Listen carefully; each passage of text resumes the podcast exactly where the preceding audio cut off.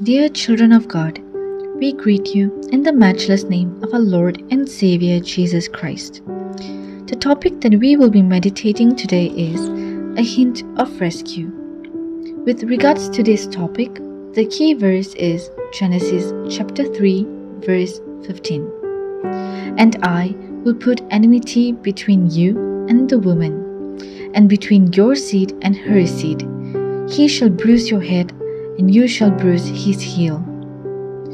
Many people love to hear or watch stories about someone being rescued from danger.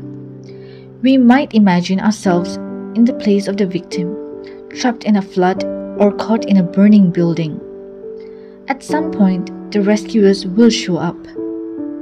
And that very moment, we sense a relief at their words, which says, Don't worry, we'll get you out of there. In our reading today, we hear the story of the fall of humanity. And we don't have to imagine, for we already know this part of the story that things have fallen apart badly as a crisis was developed. As Adam and Eve drove onto a dead end street and into a huge sinkhole, bearing the curse of sin on themselves and the rest of mankind.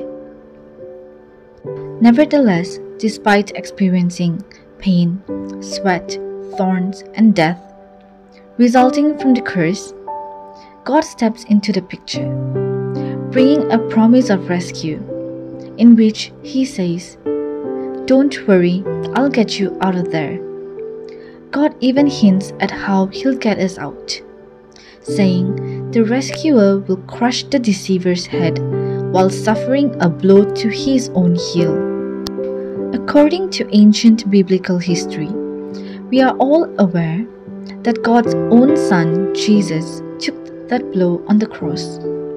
From the very beginning, God has been on a mission to rescue His people and creation from the fall into sin.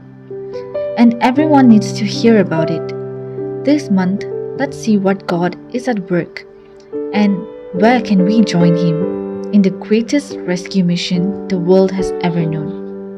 Let's pray. Oh God, thank you for not leaving us when we fell into sin.